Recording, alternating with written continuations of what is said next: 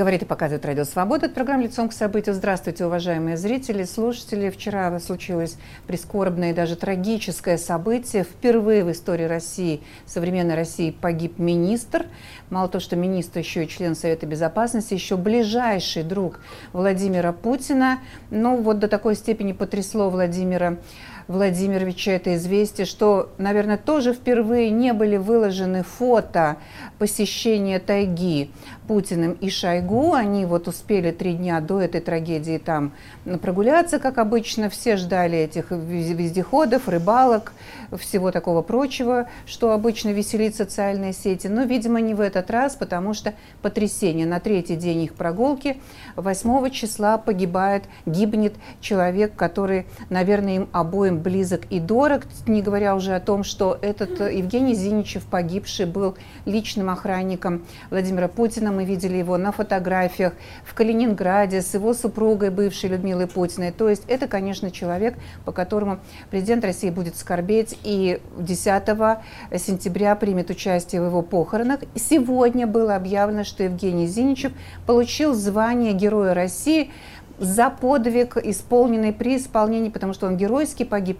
при исполнении служебных обязанностей. Очень жалко человека, очень жалко семью, но начинаются с этого момента вопросы, почему он погиб и почему мы не видим и не слышим до сих пор свидетелей того, что случилось. Я представляю вам гостей нашей программы. С нами журналист-расследователь Галина Сидорова. Галина, здравствуйте. Добрый вечер. С нами Яков Якубович, политик, будущий, будущий, не знаю, депутат ли, но кандидат нас две темы сегодня. Вторая менее драматическая, но тоже крайне неприятная. Это блокировка дебатов э, в Государственную Думу, невозможность для э, жителей и избирателей России фактически знакомиться с тем, что они говорят в ходе разрешенных, санкционированных и, более того, иногда, может быть, даже навязанных дебатах, обязательных по закону, невозможно, блокируют. Это мы тоже сегодня обсудим. И с нами на связи Дмитрий Гудков, политик. Дмитрий, здравствуйте.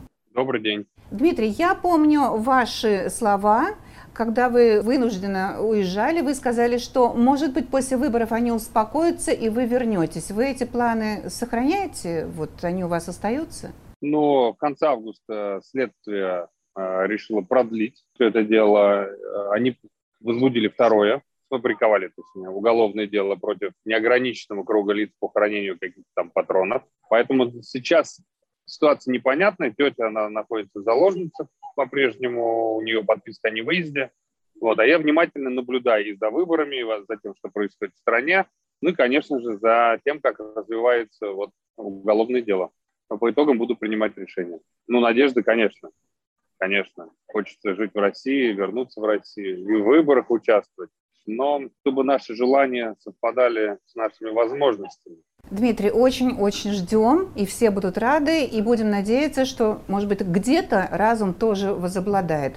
Давайте посмотрим, уважаемые коллеги, посмотрим мы сюжет сейчас о том, что случилось вчера с министром по чрезвычайным ситуациям Российской Федерации. Карьера Евгения Зиничева началась в 1987 году в КГБ СССР. Затем, после распада Советского Союза, он продолжил службу в Федеральной службе охраны. С 2006 по 2015 год Зиничев был личным охранником Путина. В июне 2015 занял пост начальника ОФСБ по Калининградской области и уже через год стал исполняющим обязанности губернатора региона региона. После этого через два с половиной месяца он покинул пост и был назначен заместителем директора ФСБ. В мае 2018 вошел в правительство, заняв пост главы МЧС. 8 сентября Евгений Зиничев скончался. В МЧС сообщили, что он погиб в ходе межведомственных учений по защите арктической зоны от чрезвычайных ситуаций при исполнении служебного долга, спасая жизнь человека. Главный редактор канала Russia Today Маргарита Симонян написала, что во время съемок учебного фильма МЧС телеоператор сорвался с уступа, министр рванул в воду и разбился разбился о выступавший камень. По другой версии, Зиничев пытался удержать оператора от падения с обрыва. Этим телеоператором оказался режиссер Андрей Мельник, сотрудничавший с ведомством. Он приехал в Норильск для выбора места съемок своего нового документального фильма про развитие Арктики и Северного морского пути. Однако ряд СМИ со ссылкой на собственные источники сообщили, что трагедия произошла не во время учений, а во время туристической поездки поездки. Так, по данным информаторов местного издания «Тайга», после открытия учений в Норильске министр отправился на озеро Лама в районе заповедника Путарана в 120 километрах от города. Источники РБК и RTVI сообщают, что несчастный случай мог произойти в другом месте, недалеко от озера, на водопаде Кита-Барон. Информаторы издания «Ридовка» оспаривают не только официальное место трагедии, но и обстоятельства. Они утверждают, что наоборот, именно Мельник пытался спасти Зиничева. Якобы министр поскользнулся, подойдя к краю водопада, а Мельник, с которым тот был дружен, пытался его удержать. Издание сообщает, что по их данным заранее в день происшествия на место никто не выезжал, а поездка на водопад была спонтанной, и кто был ее инициатором, неизвестно. Москву из Норильска о трагедии сообщили лишь спустя пару часов. По данным источников телеграм-каналов, Зиничева сопровождали его заместитель Андрей Гурович, руководитель аппарата Вадим Сойников и советник министра по спорту Андрей Мерзликин, а также охрана. Но ни один из них обстоятельствами происшествия не делился. Пресс-секретарь Кремля Дмитрий Песков на вопрос, какую версию доложили президенту, ответил, что никаких там версий нет, а есть только одна реальная. Все остальное, по его словам, достаточно кощунственные, не соответствующие действительности измышления. Зиничеву посмертно было присвоено звание Героя России за героизм, мужество и отвагу, проявленные, как подчеркивается, при исполнении служебного долга.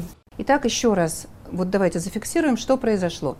В 5 часов никаких учений в этот момент не производилось, когда случилась эта трагическая ситуация. Зиничев вместе со своим другом, режиссером Мельником, это был его близкий друг, так многие говорят, и еще в сопровождении некоторых людей, которых мы до сих пор не слышали, садятся в вертолет в 5 часов утра и летят на очень сложный участок, очень сложный и тяжелый туристический участок, куда пешком не добраться, туда только вертолет, за, как вот эм, местные издания пишут, эта стоимость составляет 300 тысяч рублей для обычных туристов и 20 тысяч рублей сопровождения, которое э, вам полагается в этом случае. И инструктор местный, который сейчас все это комментирует, говорит, что нельзя подходить. Там очень скользко, там ни о каком выборе места для съемок там довольно сложно говорить, потому что 5 э, метров нельзя подходить к этому обрыву, вот такую вот дистанцию нужно держать.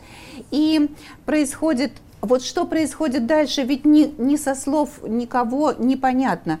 Кто-то сказал кому-то, что э, сорвался оператор, Зиничев пытался его удержать. По другим данным, тоже непонятно по чьим. Сорвался Зиничев, и оператор пытался его удержать. И это ведь уже не одно и то же. То есть вот нам сегодня говорят, что подвиг совершил министр МЧС подвиг, пытаясь спасти человека, возможно, но свидетеля этого подвига нет. И очень даже тоже возможно, что режиссер совершил подвиг, и, может быть, режиссер заслуживает звания Героя России. Мы этого наверняка не знаем. Галина, что вы, как вы, как журналист-расследователь, можете сказать об этой ситуации? Ну, во-первых, я хочу сказать, что произошла трагедия, и, конечно, всегда в таких случаях, ну, понятно, что жалко любого человека, да, кто бы он ни был, да, который оказался в такой ситуации. Но что можно здесь добавить? Ведь о чем сейчас идет разговор, прежде всего? Да, случилась трагедия, но разговор-то идет сейчас уже о том, в каких обстоятельствах это случилось и о том, почему мы не имеем никакой информации о том, что в реальности произошло. И вряд ли, я думаю, в ближайшее время, ну пока, так сказать, э, власть наша не переменится, будем эту информацию иметь.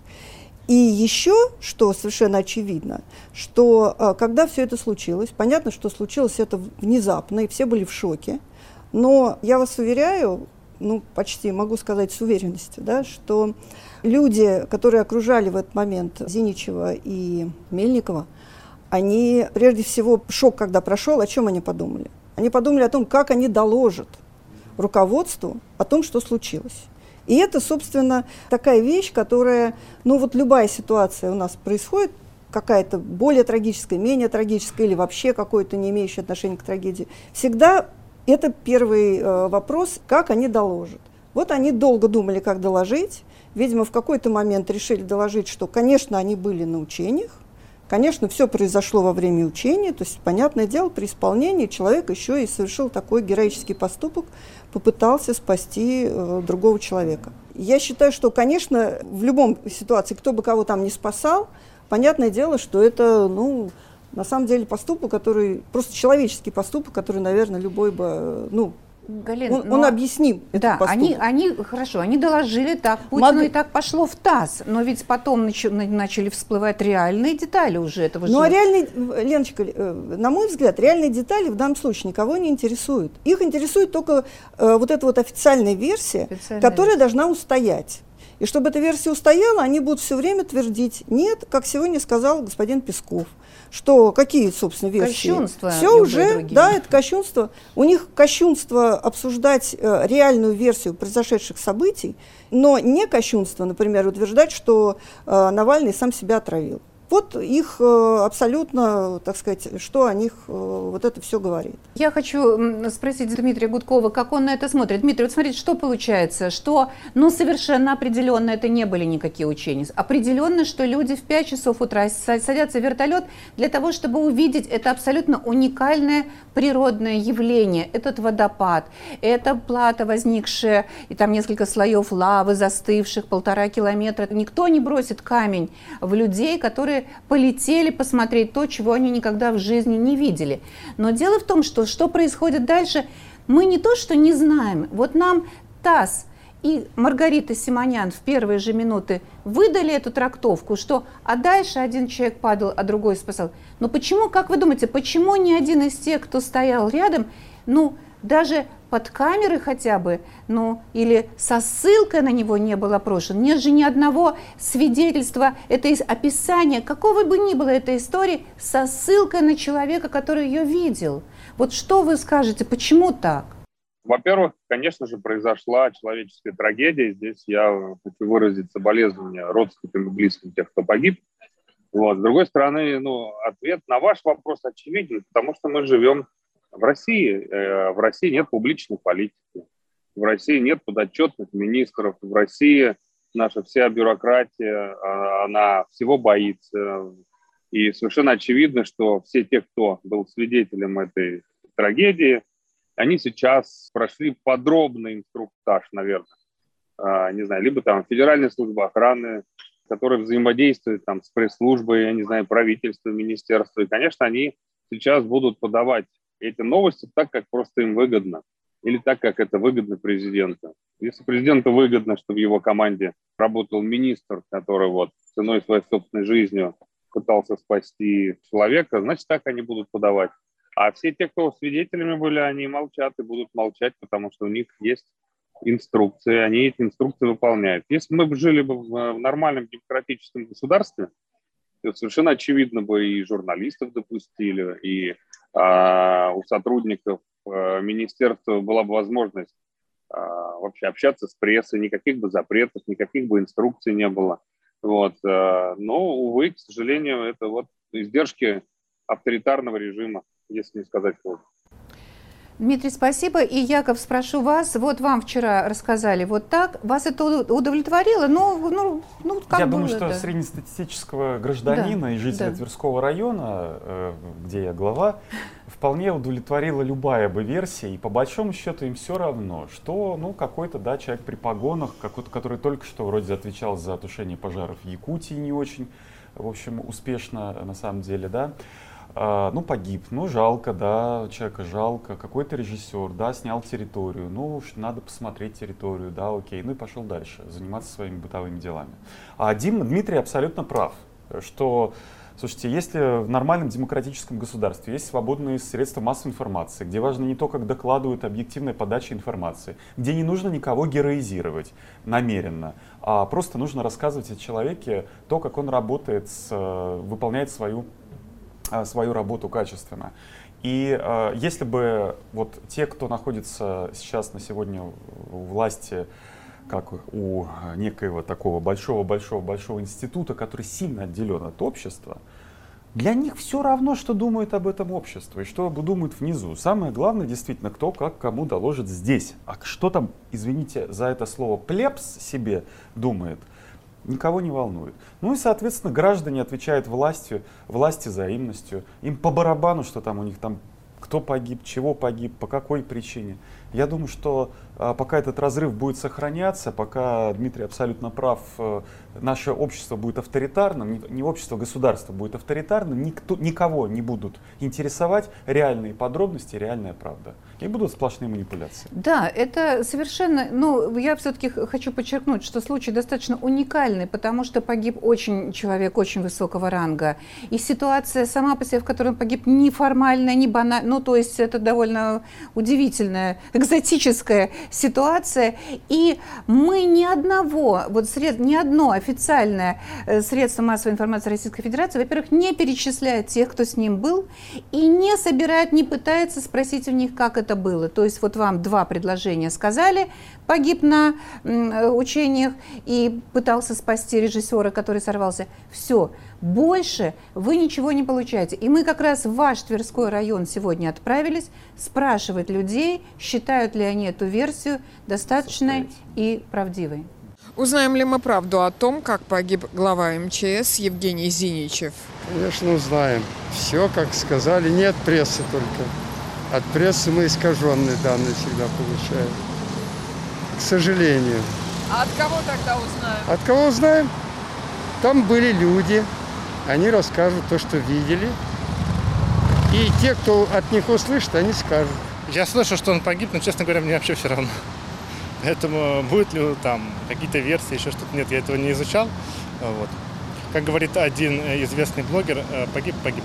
Я думаю, что, наверное, не узнаем мы правду. Лично мое мнение такое. Потому, как-то странно все происходит. Как можно было стоять на, на краю и упасть просто так? Я в интернете читал, что должны были быть были какие-то учения. Хотя это, по-моему, какой-то закрытый заповедник. Потом версия учений ушла, кто-то кого-то ловил, не удержал. Потом дали героя России. Я думаю, нет. Почему? Ну а каким образом мы ее узнаем? Ну, я сомневаюсь. Я, я думаю, то, что там максимально все, ну как, секретно, не секретно, но максимально все закрытая информация, да, да и все. Вот. Люди давно до того мы не, уже простоты не видим ни в чем. Мы начинаем искать какой-то в этом подоплеку, искать, я не знаю, там руку чего-то, пропаганда. Там соседка говорит, чуть не сказала, что ой, это вот элиты, что-то мне чуть не столкнули этого бедного министра в народе уже слухи. Вы знаете, это воинская служба, я сам офицер. И правда вам знать не обязательно. Он герой, это самое главное. Ну, это затрагивает уже государственное, а если в государственное что-то случается, ну, э, я думаю, это все-таки немножко будут держать в секрете, потому что это уже как-то может повлиять на какую-то конституцию, на, э, там, на правительство и так далее. Ну, когда-нибудь обязательно узнаем, свидетели-то были, конечно. То есть надежда на свидетелей? Естественно. Ну, то, что там Песков говорит, что все это домыслы, это домыслы Пескова. Они же там не вдвоем были со вторым погибшим. Естественно, были люди, которые видели, а когда видела несколько человек, это не может быть оставаться в секрете. Вот э, интересные результаты нашего твиттер-опроса, когда мы сами предлагаем свои варианты. Узнаем ли мы правду о том, как погиб министр МЧС Зиничев? А. Первый вариант. Нам ее уже сообщили по телевизору, 10% в это верит. Б. Никогда не узнаем, 22%. И С. Со временем она всплывет. То есть вот я к Дмитрию снова обращаюсь с этими 68% веры, что все-таки люди думают, что настанут времена, когда такие истории, свидетелем которых были люди, которые никогда ничего не скажут, станут достоянием гласности. Вы эту веру разделяете? Я думаю, что через несколько дней все про это забудут и не вспомнят даже, к сожалению. Да? Вот. Но я тут пока шел сюжет, вот о чем подумал. Ну а представьте, что свидетели бы вот этой трагедии вышли бы к прессе и что-то рассказали бы. А мы бы поверили. Понимаете, мы живем в государстве, где э, общество не доверяет власти, власть презирает общество, Поэтому что бы они ни сказали, кто бы что там ни сказал, мы бы просто не поверили. На самом деле э, то же самое и с ковидом происходит. Из-за недоверия очень много у нас тех людей, которые отказываются прививаться, ну и так далее. То есть это ну, такая системная история. Э, что бы нам не сказали, мы не поверим. И мы все равно будем подвергать сомнению, потому что мы в целом, в принципе, не доверяем власти их официальным представителям. А знаете, Дмитрий, вот я с вами не соглашусь. Если бы вот эти четыре человека, которые там были, вышли и сказали, я бы подумала, что они побоятся все-таки Бога врать, потому что там другой был человек. И если реальным героем был другой человек, и они вчетвером говорят неправду, но ведь наказывает Боженька за такие вещи. Вы как считаете? У нас было знаменитое интервью с Петровым и Башировым, ничего, вышли, рассказали про шпили Солберецкий, понимаете? Но нашли бы они одного свидетеля, который бы сказал четко по инструкции. И наверняка, это, даже если бы человек говорил правду, предположим, он не публичный, он не очень умеет общаться с прессой, вы понимаете, и э, его выступление могло бы быть, ну, показаться бы нам неубедительным. То есть, э, ну, просто мы не доверяем власти, власть не доверяет нам, и все. И это уже диагноз, понимаете что бы они ни говорили. Спасибо, Дмитрий. А вот Якова спрошу, как политика и депутата, э, кандидата, ну и депутата в местного собрания. Вы, у вас вопрос не возникает, а почему? Ну, понятно, что вот идут учения, они приехали на работу, в командировку. Почему они садятся в этот вертолет и едут смотреть э, водопад? Ну, вроде бы, конечно, понятно, что они туристы и что впечатления важны. Но вот вопрос у вас такой не возникает? Нет. У нас многие люди, которые находятся у власти, свою работу абсолютно спокойно сочетают с отдыхом такого рода. Почему нет? Сколько у нас генералов пойманы на охоте на краснокнижных животных? И не только генералов, и чиновников. А, а сколько, сколько погибло? вот. На самом деле э, Дмитрий опять сказал правильную вещь. Доверие.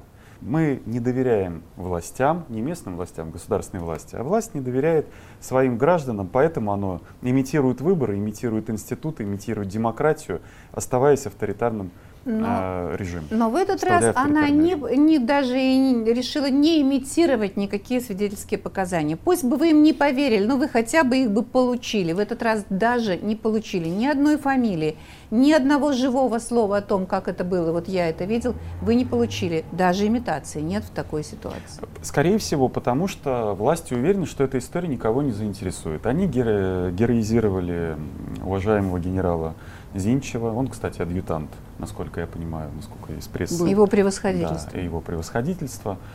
А, все, на этом сердце должно всех успокоиться. Герои вручили, все замечательно. Люди в погонах всегда у нас получают геройские звезды. Ну ладно, мы, в общем, ну, конечно, я думаю, соболезнования туда. Соболи, я не да, без, без Я думаю, тут еще да. такой момент, что э, просто именно с учетом того, что человек это близкий самому, и э, было понятно, что эта новость, она будет очень шокирующей и, так сказать, ну, действительно затронет некие чувства самого, то они просто, э, как сказать, ну, они э, представили себе, ага, что он скажет, зачем, задаст тоже вопрос, чего вас понесло на этот самый водопад, или там, куда они поехали. И, и что им тогда сказать? Уж раз понесло, типа, ну, задаст вопрос сам, да, раз вас туда понесло, уж охраняли бы их или там как-то, ну... Цепочку повесили. Цепочку повесили там, ну я не знаю, что-то, да, сделать. Но, и, то есть опять я думаю, что все в это упирается.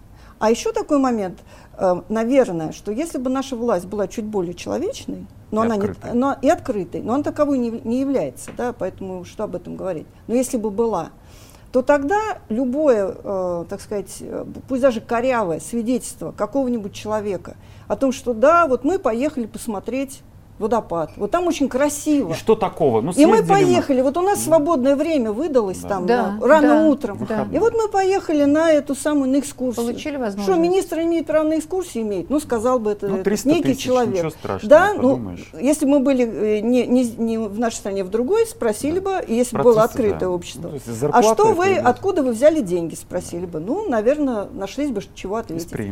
Ну, ну, и это даже, я думаю, что даже это для обывателя было бы совершенно более нормально услышать да. такое. Да. Потому что, ну да, у всех Хотя есть бы там вот эту правду, свои, вот да. такую. Но нет.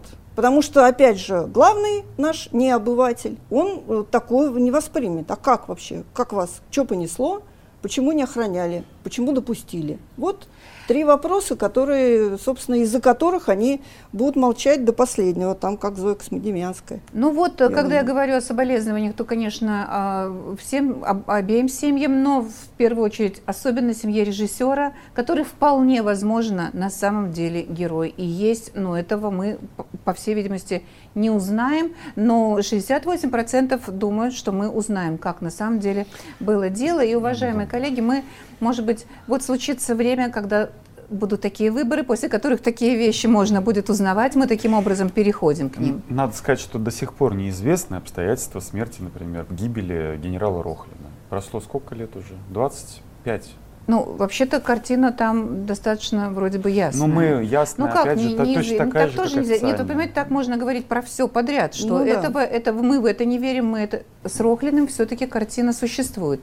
Здесь картина вам написано ТАССом. Понимаете, с Рохлиным все-таки был процесс, море свидетелей, была целая история. Здесь вам две строчки э, ТАСС э, э, написали совместно с Маргаритой Симонян, что это были учения, в ходе которых, спасая сорвавшегося режиссера, погиб министр. Все. Здесь ситуация более простая. Конечно, конечно. Здесь-то, в общем, чего Она простая, особенно? четыре человека видела, да. но что они видели, никто об этом пока что не услышал.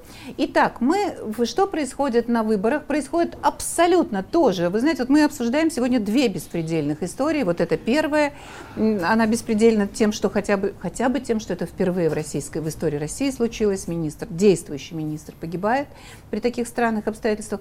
Вторая история – это о том, что российское государство, Центр избирком, в общем, пока что он сквозь пальцы смотрит на то, что крупнейшая российская телевизионная вещательная компания ВГТРК блокирует дебаты э, кандидатов по всему интернету. Вы, она не показывает прямых трансляций этих дебатов у себя на порталах, на своих, вот на этих ресурсах в Ютубе. Она не хранит эти записи на своих ресурсах, и она запрещает вам, нам, кому бы то ни было, цитировать вот эти самые дебаты. Уникальная совершенно история, давайте сюжет об этом посмотрим.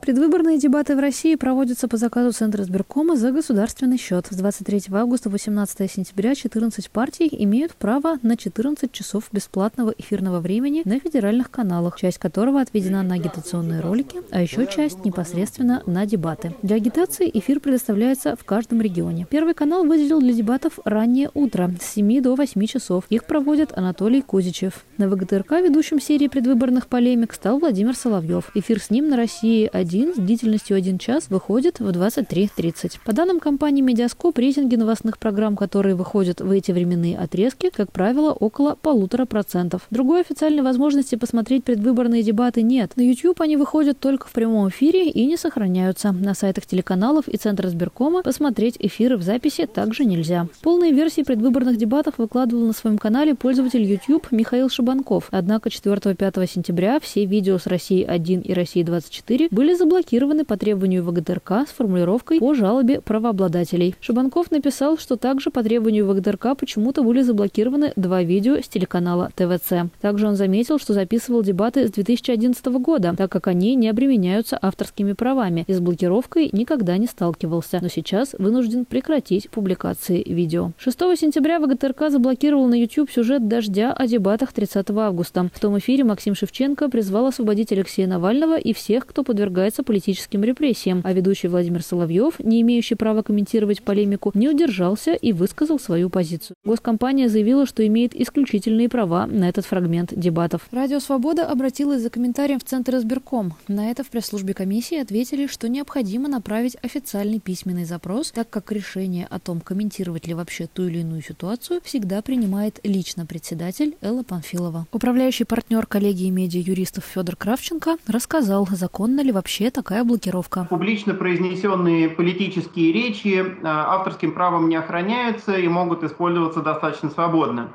Но видеозапись, дизайн студии теоретически есть, уж по крайней мере по правилам YouTube, который не сильно вникает в российские э, детали законодательства, а действует больше ориентируясь на правила сообщества и значит, законодательства в Соединенных Штатах – а, можно говорить о том, что в ГТРК есть какое-то право вот на это аудиовизуальное произведение, или на передаче организации эфирного кабельного вещания.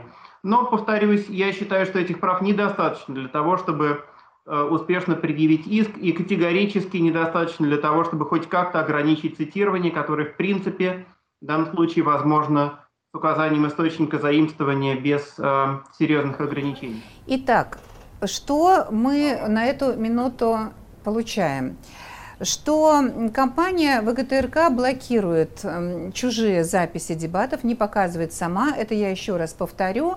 И формально YouTube, вот YouTube формально, он идет, собственно, он формально идет ей на поводу, он действительно, она формально имеет на это право. Она говорит, вот наша картинка, то, что сказал Федор сейчас, вот наша картинка, вот наши декорации, вот наш ведущий, это наши авторские права, блокируйте. YouTube блокирует.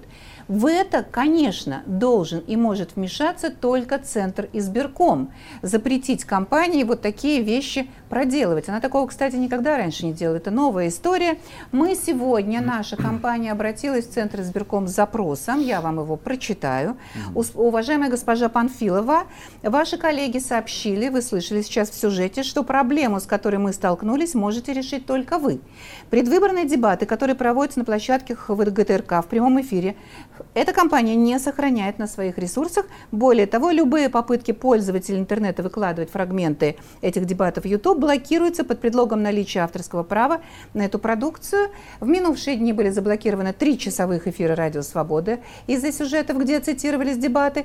Юристы, специализирующиеся на авторских правах, мы им звонили, это не только Федор, но и другие э, специалисты в области интеллектуального права, объясняют, что согласно российскому законодательству. Подобный материал дебаты кандидатов в Государственную Думу Российской Федерации являются общественным достоянием, народным даже достоянием, говорят юристы. Его может использовать каждый, поскольку он изготовлен по государственному заказу, оплачен деньгами избирателей, не говоря о том, что добросовестно указывается ссылка на первоисточник. Речь идет о цитировании новостей политического содержания. Такого рода запреты может осуществлять только правообладатель, но поскольку компания ВГТРК в случае с дебатами выполняет государственный заказ, правообладателем они, она не является. Это говорят юристы. Просим вас высказаться, законно ли компания ВГТРК запрещает аудитории смотреть дебаты на своих интернет-ресурсах и цитировать их другим пользователям. Итак, вот я всю привела вам юридическую и фактическую базу. Предлагаю начать обсуждение. Яков, с вас вы участвуете в этих дебатах. Да. Э, буквально вчера утром я, у нас была запись, не запись, а прямой эфир на Дальний Восток. До Москвы это, эти дебаты на канале ТВ-центр дошли в 5 вечера. Еще в 8 часов вечера на одном из YouTube-каналов эти дебаты были выложены, и можно было посмотреть, чего-то там нарезать. Э, у меня была, например, перепалка такая достаточно серьезная с э, Владимиром Владимировичем Жириновским. А, и вот э, вчера я успел захватить кусок, хорошо, что успел, потому что сегодня утром уже все было удалено.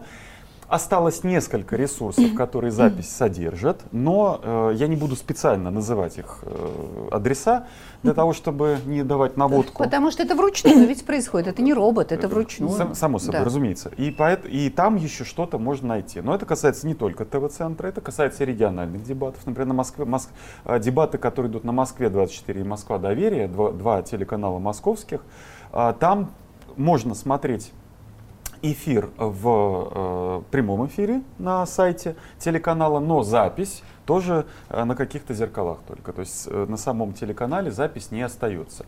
Но я хотел сказать не об этом. Я хотел вот э, поговорить о мотивах вот такого Давайте, решения. конечно, Слушайте, мы сейчас да, я понимаю. Начинаем. Максим Леонардович пару раз высказался, там назвал запрещенные в эфире фамилии. Но я обращаю внимание на то, что где-то примерно это было в мае или в июне. Я участвовал в одном ток-шоу. А, как раз разворачивались тогда вокруг Алексея Анатольевича события. А, это было, возможно, даже раньше, в апреле. И в прямом эфире у меня возникла перепалка, прямо такая достаточно жесткая, с Шейниным. Артемом, где мы обсуждали э, фигуру Алексея Анатольевича и конкретно, кто, э, кем он является. Я утверждал, что он лидером оппозиции является, э, Женин утверждал, ну как он всегда это и делает, что он там значит, уголовник и так далее. А, этот кусок тогда я вырезал и разместил на своем YouTube-канале. Он там до сих пор есть, даю наводку, и он там доступен, можно это прямо сейчас проверить. Никто этого, э, скорее всего, эта запись содержится сейчас и на э, сайте 1tv.ru, в официально, на официальном сайте Первого канала, и никто никаких вопросов не задает. И именно дебаты почему-то понадобилось вырезать. Я думаю, что это та же ситуация, что и с, э, тем, с той темой, которую мы обсуждали только что. Кто-то кому-то что-то сказал срочно сделать, и побежали все делать, выполнять, исполнять по стойке смирно. Сами по себе эти дебаты, это такая скучнейшая. Яков, Я подбираю значит, слово. да, вы слово можете подбирать сколько угодно, но что у нас на выходе? На выходе блокируют все дебаты. Сказал в этот момент Навальный слово произнес Шевченко или не сказал, блокируются любые дебаты, вы понимаете? То Но есть там этого. цензура, да, после того, что да, после того, что он высказался один Да, раз, да. блокируется, Блокируется все. Я предполагаю еще раз, вот причина этого, скорее всего, заключается в том, что один раз кто-то высказался, дали команду все блокировать, все блокируют. Это первая причина. Вторая Ну, причина. Представляете, кому, такую команду? кому эти дебаты вообще нужны? Я не знаю, кто их смотрит. А, Людям нужны, люди уже давно привыкли к формату политических ток-шоу, где люди друг друга там орут, что-то там, как это Значит, хорошо, Яков, я поняла вашу точку. Насчет кому нужны. Вот они, например, нужны нам. Мы берем эти дебаты и показываем, что все-таки иногда на федеральных каналах прорывается хоть какая-то история о стране, хоть что-то мы начинаем слышать о России, помимо Украины, Сирии и Америки, хоть что-то появляется российское. Например, вот я сейчас уже Дмитрию Гудкову рассказываю, потому что едва ли вы это вчера видели веч- ночью, и я не видела этого ночью. Вчера дебаты были очередные у Соловьева, и после этого они были выложены на каком-то несчастном одном ресурсе под названием там телевизор. Утром поднялись уже эти люди из компании ВКТРК и пошли чистить, и вычистили эти дебаты. Но что я успела услышать? Успела я услышать, как там Николай Рыбаков из «Яблока», например, говорит о том, что вы хотите, чтобы мы обсуждали сельское хозяйство. Вы давайте мы обсуждать, как там люди живут в этом селе, и показывает страшные примеры разрухи и нищеты на конкретных, с фамилиями, именами он называет этих людей. Шевченко Максим действительно там был. Он не говорил уже ни о каком Навальном, но он говорил о том, он говорил о блокировке дебатов этих, во-первых, в первую очередь, и говорил о том, что абсолютно происходит полнейший вот этот вот беспредел по отношению к кандидатам и к выборам, и к самой процедуре издевательства над выборами. Они все, там было еще, там были еще две партии. Кстати, вот вы идете от этой партии, как она там называется, экономическая роста, там хорошие бывают выступления, которые не нравятся, не нравятся. Там стоят, кстати говоря, Шевченко говорит Соловьеву, мы же никогда этого не услышим в ваших шоу. Мы слы... мы, нам, дос- нас достала уже эта Украина. И вот люди вдруг начинают говорить о том, что происходит в стране. Да почему же это все не заблокировать? Дмитрий, ну вы ведь с таким не связаны, ну еще пока тоже не сталкивались, когда вы э, баллотировали. Это же новая история совершенно. Ну, не знаю, насколько это новая история. Когда я был депутатом, мне постоянно выключали микрофон, так что хорошо за- забытая старая история. На самом деле блокировка дебатов, я так понимаю, это просто повод поговорить о выборах. Но сама по себе эта тема, ну, меня не удивляет, она не заслуживает вот прям такого внимания, чтобы только это обсуждать. Потому что я вам такой образ могу предложить. Представьте, там, человека ограбили, изнасиловали, там, избили, да, ну, еще э, уходя, плюнули ему на спину. Вот мы сейчас этот плевок обсуждаем. На самом деле у нас два кандидата там в тюрьме а, потенциальных, да, там это Навальный, Пивоваров. У нас многие э, сильные кандидаты, выдавленные из страны. А, еще сидят люди под домашним арестом. Многие недопущены, как Лев Шлосберг. Вот, то есть, ну, выборов нет, это не выборы, это какая-то странная процедура, которая будет проходить три дня. Вот, а дебаты между Зюгановым и Жириновским мне, например, совершенно неинтересны. Или между Зюгановым там и каким-нибудь там совершенно неизвестным политиком, который появился вот последние два месяца. Нет никакой борьбы, нет никакой интриги. Вот, это не значит, что не нужно участвовать, но, в принципе, отмена еще и блокировка дебатов, но это абсолютно ожидаемое. Я думаю, что это не последнее, что власть э, организует нам в преддверии там э, вот этого голосования. Нет наблюдателей, нету конкуренции никакой, нету э, сильных, но очень мало, да, это вообще 99% сильных кандидатов снимали. Э, я не говорю о том, что у нас э, вступил в действие уже закон иностранных, об иностранных агентах против журналистов. У нас э, теперь за участие в нежелательной организации могут посадить на 6 лет прям сразу, без всякого там административного протокола. То есть мы просто как-то вот обсуждаем дебаты во времена ГУЛАГа. Вот. Ну какие могут быть дебаты? А, более того, если бы была нормальная конкуренция, сильные бы кандидаты участвовали в дебатах, ну там Максиму Шевченко, в принципе, наплевать должно быть на то, что там второй канал что-то заблокировал. У него свой есть YouTube-канал на миллион, и он может это там спокойно выкладывать. Дмитрий, простите, пожалуйста, не может он это выкладывать. Никто это не может выкладывать. Ну, да что ж такое? Сейчас я объясню, почему он может выкладывать. Просто надо, чтобы рядом помощник это все записывал на свой телефон, а не надо выкладывать кадры ВГТРК. Он может выкладывать, будет блокировать, он выкладывает. Чем больше будут блокировать, тем больше людей просто об этом будет говорить. То есть вот эта блокировка в данном случае, она а, на самом деле очень выгодна тем а, кандидатам, которые участвовали в дебатах. Потому что я бы, например, вот вообще бы не узнал о том, что были дебаты. Но видите, мы сейчас обсуждаем. Вот. И я уверен, что очень многие люди, которые вообще не следят за дебатами, не смотрят телевизор, вдруг узнали, что Максим Шевченко сказал там что-то такое резкое в адрес там нынешней власти. Ну, отлично, пусть блокирует, но это же не работает в обратную сторону. Просто нет смысла это долго обсуждать. Власть хочет э, э, э низкой явки, потому что набрать в этих условиях там 50% за Единую Россию по спискам невозможно, потому что Единая Россия имеет очень низкий рейтинг. Вот, поэтому они, вот как в Москве в 2019 году, помните, сушили явку? Сейчас. А, вот, тоже, да. и вот то же самое происходит сейчас. Они сушат явку, чтобы вдруг про выборы никто не узнал, чтобы они привели спокойно там э, бабушек там на автобусах, грубо говоря, которые так за них голосуют, и тех, кто зависит, то есть административным э, способом бы привели всех тех, кто голосует за Единую Россию. А остальные бы вообще их не интересуют, остальные вообще могут не приходить на эти выборы. Вот, поэтому все понятно, почему они все блокируют, все эти скандалы. Да. Только они это делают глупо, и это дает ровно обратный результат. Потому что, как мне кажется, если еще там месяца два назад, когда снимали кандидатов, люди были деморализованы и думали, черт эти выборы, то сейчас они настолько передавили, что у меня есть ощущение, что на самом деле в этот раз народ пойдет, просто проголосует там вот хоть за кого-то, но лишь бы не за единороссы. Я думаю, что и умное голосование в этих условиях будет поэффективнее, хотя там оно мне в каком-то виде не нравится. Я бы поддерживал э, там яблочников, оставшихся, э, ну, то есть тех людей, которые разделяют наши ценности. А там, где нету наших кандидатов, ну, хороших кандидатов, э, единомышленников, там, да, можно вышибить там по предложению умного голосования какого-то жулика-единоросса. То есть мне кажется, как раз вот эти действия, они повышают явку, и они просто вот э, еще больше раздражают людей, прям вот, вот эта ненависть, вот это вот э, брезгливость по отношению к властям, которые просто обнаглели настолько, и которые уже просто не считаются с мнением людей, которым вообще наплевать, что люди думают. Это бесит, это раздражает, и хочется хоть что-то сделать. Даже в этих условиях, когда ну, там и выбора-то особо нет.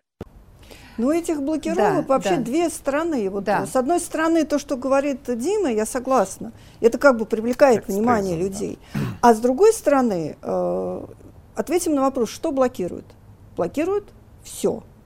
Ну, все случай. блокируют.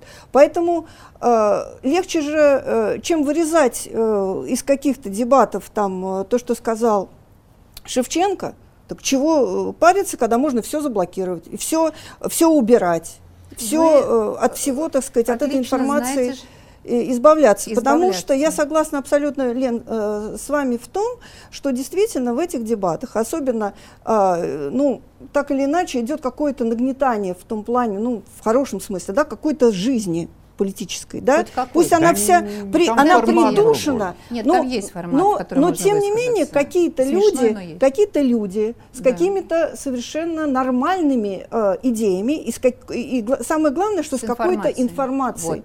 которая, э, которая вдруг выливается в том числе э, с того же, да, ВКДРК, с которого мы не привыкли, из вот. которого мы не привыкли слушать вот. и слышать, и, соответственно, аудитория другая та, которая Конечно. смотрит об, э, этот телевизор. Поэтому они, во-первых, эти дебаты показывают либо ночью, либо какой дурак утром. будет их смотреть ночью, Нет, да? либо рано утром, и потом быстренько шух-шух-шух и убирают это дело, пока кто-то поменьше я людей это услышал. сейчас о федеральных каналах, вот. а, а, а я имею в виду о федеральных каналах, да. Все же специально так сделано, они все либо рано утром, либо в ночи. Подождите, ТВ-центр вчера в 5 часов были дебаты по это Москве. не федеральный ну, канал. Это Москва. ТВ-центр федеральный мало. Я знаю, Хорошо, я, но это московский. очень мало. Кто его смотрит? Но у него аудитория меньше. Посмотрите на его аудиторию. Хорошо, федеральный вы имеете в виду часов. первый, Я имею в виду первый и второй, я имею в виду аудиторию. Мы видим, что происходит на первом канале. Нет, коллеги, это очень важная тема. Вот, конечно, есть такой подход, что, ну, кто их же вообще никто не смотрит, ну, даже если их заблокировали, никто не заметит. Так дело в том, что когда их не блокировали, вы, по крайней мере, с изумлением была аудитория, которая видела, что слово правды, слово Навальный, слово э, зарплата учительницы в mm-hmm. селе, можно иногда, можно прорваться и услышать даже на федеральном эфире. Это важно знать людям. Есть аудитория, которая вообще верит только телевизору. Это важно, чтобы эта аудитория каким-то образом получала хоть какую-то информацию о России. Кандидатам это важно. Кандидатам. Самой аудитории это важно. Поэтому взять и лишить, и аудитория действительно лишена возможности это слышать. Это же фантастическая история. Никто не будет сидеть их выслеживать, эти дебаты, mm-hmm. высматривать. И вот вы говорите, Максим Шевченко, не будем сводить к Максиму Шевченко. Вы знаете, что, по-моему, в Ставропольском крае запретили вот эти дебаты с губернатором. Да. Вот, да. Яков, да, вот да, вы да, слышали Мой о такой друг истории? просто участвовал в этих историях. Его зовут Юрий Мирзоев, он избирается там от партии пенсионеров. Он первый раз он пришел на эти дебаты и их просто отменили, потому что в этот момент э, Владимир Владимирович там на Дальнем Востоке выступал на э, этом форуме. А потом он, когда пришел на эти дебаты с, с губернатором, и потом ему там шепнули на ушко, что на самом деле он выступил слишком сильно с губернатором, да, да и его, будем так, размазал, будем так говорить. И после этого, значит, все это дело тоже прикрыли. На самом деле это все было параллельно, примерно с той историей, с 31 ну, когда августа. Начала? Это все Россия-1, это ВГТРК, да. конечно. Ну, я здесь соглашусь, наверное, это систем, история системная, но для чего, в принципе, например, кандидату нужны дебаты? Да. Само собой, там какая-то аудитория есть, и что-то может, есть возможность сказать, высказаться, можно не отвечать на тот вопрос, который тебе задают, потому что это твое, как совершенно справедливо в э, перепалке с Кузичевым, который, кстати, распространили все телеграм-каналы. А, устроил, устроил-то Кузичев ее, но участвовал в ней Максим Леонардович. А, так вот, как в той перепалке, он совершенно справедливо сказал, это мое законное время, которое предоставлено сказал, законом да. мне я по хочу, моей партии. Буду говорить, что хочу. Я буду говорить, не буду да. отвечать на ваш вопрос, да. потому что вы всего лишь здесь модератор, никакой вы не э, ведущий здесь. Вы не ведущий, не телеведущий, который задает тон. Вы здесь модератор, вы здесь даете слово, и не более того.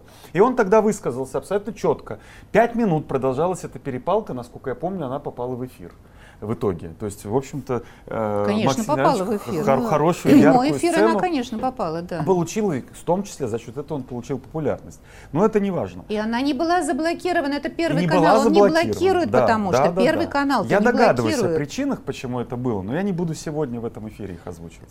А, для чего это нужно кандидату? Для того, чтобы высказать свою позицию, представить ее достаточно ярко, потом сделать нарезочку, двух-трехминутную, и кинуть social медиа и сделал и поставить ее на таргете. Ну, хотя бы. Хотя social, бы. Так, вот я по поводу социальных сетей, о которых вы говорите. Эта аудитория Телеграма несравнима с аудиторией федеральных каналов. Поэтому, ну, конечно же, любому кандидату важно достучаться до этой аудитории. Аудитория федеральных каналов сейчас сидит в Ютубе. Дмитрий, пожалуйста, да, вот все-таки вам слово. Хорошо, давайте, да. Я вообще даже э, не подвергаюсь сомнению. Вы правильно говорите что людям важно услышать э, дебаты кандидатов. А еще людям важно, чтобы были те кандидаты, которых они хотели бы видеть. Например, моим избирателям важно было, чтобы Дмитрий Гудков был. Но а, тезис о том, что прям вот без эфира, без телевизора ничего нельзя, ну, я просто тоже хочу подвергнуть сомнению. Мне не нужен никакой телевизор был, чтобы выиграть выборы в своем округе. Вообще не нужен телевизор. Я вообще не планировал даже тратить время на эти бессмысленные дебаты, потому что 10 встреч во дворах дают гораздо больше. У меня вот на выборах в 2016 году было 251 встреча была. Я все дворы объехал по несколько раз. Я лично увидел 1015 человек за избирательную кампанию. Вот, поэтому у меня и рейтинг там 25%. Это мне намерили в администрации президента. У единоросса 15%. Поэтому они меня и сняли. Просто э, мы сейчас вот как будто бы удивляемся. Боже, они отменили дебаты ну, слушайте, все, у нас нет выборов, у нас нет никаких правил. У нас нет никакого суда, у нас... Э... Секундочку, я вас остановлю. Тем не менее, ваши друзья и коллеги призывают идти на эти несуществующие выборы. Призывают же вот ваши коллеги из «Яблока», команда Навального. Да, я сам, я сам буду призывать.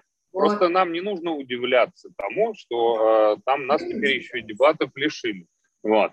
Э, я тоже буду призывать по одной простой причине, потому что есть, грубо говоря, три стратегии. Либо мы участвуем в выборах, либо мы э, посылаем выборы к чертовой матери, идем на митинги и сносим власть, да, или там третий вариант – это какой-нибудь вооруженный восстание. Вот, соответственно, здесь все присутствующие никакому восстанию призывать не готовы, правильно? Вот, митинги сейчас, э, э, ну, по крайней мере, какие-то массовые организовать не получится. Более того, если они будут не массовыми, то мы подвергаем риску очень многих людей. Вот. Но в условиях, когда есть хоть какие-то выборы, да, нет Дмитрия Гудкова, но есть там, не знаю, Борис Вишневский, есть Марина Литвинович, Кирилл Гончаров, ну, я могу продолжать, да, может быть, не все их знают, но есть кандидаты наших взглядов. Поэтому э, в любом случае нужно идти э, и поддержать их. Есть у них шанс, особенно в крупных городах. Вот. Э, дальше я просто приведу цифры, которые там любят говорить и Кынев, и э, Орешкин Дмитрий Борисович. Вот. Э, у нас ну, где-то явка будет примерно 50 миллионов там, э, из которых 15 миллионов нарисуют в Султаната. Вот просто нарисуют. Это Чечня, где будет 100% явка и 100% за Единую Россию. Вообще таких 28 регионов, где э, все как нужно нарисуют. То есть у них уже 30% есть. Соответственно, если больше никто не придет, явка будет не 50, а 30, значит, у них уже 50%, понимаете? Им ничего не нужно фальсифицировать, ну, я имею в виду, в, в, скажем, крупных городах не нужно фальсифицировать, у них и так будет нужный результат. Поэтому в любом случае явка, даже если там кто-то захочет пойти и воспользоваться э, рекомендациями умного голосования, кто-то пойдет там, э, найдет своего кандидата, кто-то пойдет поддерживать демократические силы, оставшиеся там их не так много, но есть еще и партийные выборы, там можно за яблоко проголосовать. В любом случае, если явка выше, доля фальсификата меньше.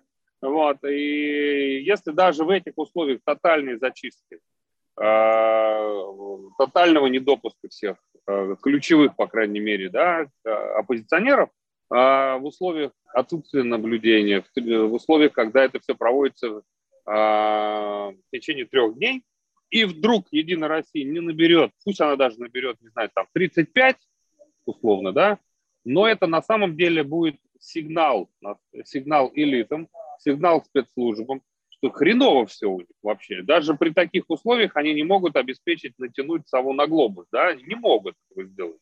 Вот. А если э, в нашем королевстве кто-то чего-то не контролирует, то начинается брожение, начинаются серьезные изменения, да, там э, баланс во власти меняется, потому что придут те люди, которые не хотят репрессий, скажут, Владимир Владимирович, посмотрите, что натворили ваши силовики. Ну, то есть это в любом случае к чему-то приведет. А главное, что э, если хоть как-то обломается, извините за непарламентское выражение, Единая Россия, да, то и граждане увидят, о, а у нас что-то получилось даже в этих условиях, значит, от нас чего-то зависит. Поэтому действие лучше бездействия. И я знаю, что очень многие кандидаты, кого не пускают на выборы, они потом говорят, давайте бойкот. Ну вот здесь я не хочу быть эгоистом, я вижу там э, своих коллег, кто остался. Да? Идите и сигнализируйте, призывает Дмитрий Гудков, избирателей. До свидания.